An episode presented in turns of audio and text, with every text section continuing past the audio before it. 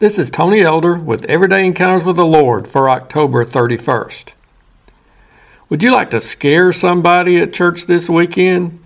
You don't have to wear a Halloween costume to the service in order to do it. Simply sneak up behind somebody, or better yet, suddenly jump out in front of them and utter one word. No, it's not boo. The one word that can send shivers down the spine of many believers is change. Start talking about change or encouraging people to make some changes, and you'll likely raise their fear and anxiety levels to greater heights than if they had encountered Frankenstein's monster. Some folks in my church still refer back to the Sunday morning years ago when I put a fright in them simply by directing everyone to change seats and to move to the other side of the sanctuary from their usual spot. Many of you know that Christianity commemorates a significant event in its history on this day. It's the anniversary of Martin Luther posting his 95 Theses on the door of the church, an act considered by many to mark the beginning of the Protestant Reformation. Keep in mind that Luther was calling for change. This movement was a reformation. It was an attempt to correct some abuses in the church, to improve some practices, or in other words, to make some changes. And as you might imagine, it wasn't welcomed by many, but rather met with strong resistance. Many of us still tend to resist the call for change today.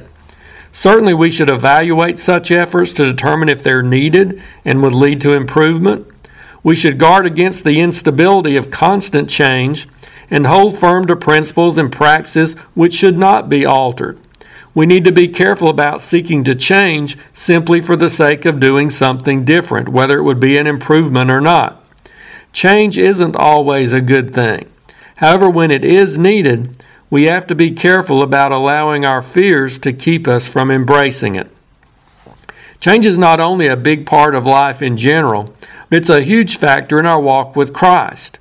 When we first come to Christ, we're called to repent, to turn around, to change our minds, to forsake our sins, and to begin to live for the Lord. However, it doesn't end there. The life of a Christian is one of ongoing change. We're to be growing in the grace and knowledge of the Lord, it says in 2 Peter 3:18, and growth requires change. The Bible tells us in Romans 8:29 that God is working in us to conform us to the image of His Son.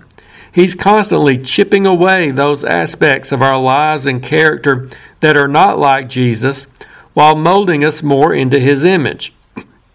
And that involves change. Moreover, I believe the Lord wants us to have an expanding influence on our world as the light and salt He calls us to be. That may mean making some changes. Yes, change can be scary. Our first inclination may be to draw back from it. But if it's a change God is wanting, then we need to obey Him and embrace it.